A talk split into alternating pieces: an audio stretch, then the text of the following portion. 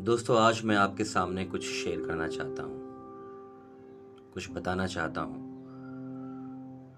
आपकी बातें सुनना चाहता हूँ। आपके साथ रहना चाहता हूँ। कभी कभी ऐसा लगता है कि हम अकेले रहकर बहुत खुश होते हैं। अकेलेपन में जो खुशी मिलती है, वो सबसे अच्छे दोस्तों, परिवार या रिश्तेदारों के साथ रहकर भी नहीं मिलती। शायद जब कोई आदमी बहुत ही उदास, बहुत गुमसुम और अपने आप में ही अपनी जीवन की उधेड़ बुन में होता है तो उसे शायद अकेला रहना पसंद होता है। लेकिन पता नहीं, आज मेरा भी दिल कुछ इसी तरह से अकेले रहने का कर रहा है।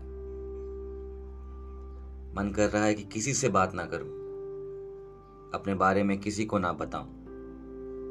किसी से फ़ोन पर व्हाट्सएप पर, या कोई और सोशल मीडिया पर किसी भी से भी बात ना करूँ। मुझे पता है कि यहाँ मुझे कोई नहीं सुन रहा है। सिर्फ़ गिने चुने कुछ लोग हैं, जो शायद मेरे इस पॉडकास्ट को सुनेंगे, या आगे शेयर करेंगे।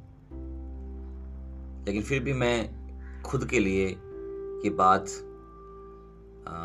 रिकॉर्ड करके रखना चाहता हूँ कि आज वाकई में मैं बहुत बहुत ज़्यादा अपने आप को, अपने भीतर से काफ़ी अकेलापन और काफ़ी ज़्यादा सूनापन महसूस कर रहा हूँ। पता नहीं ऐसा क्यों है, लेकिन बस है।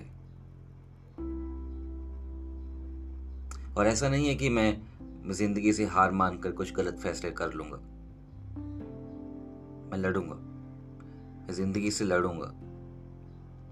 और अपनी इस परिस्थिति को पुनः बदलूँगा।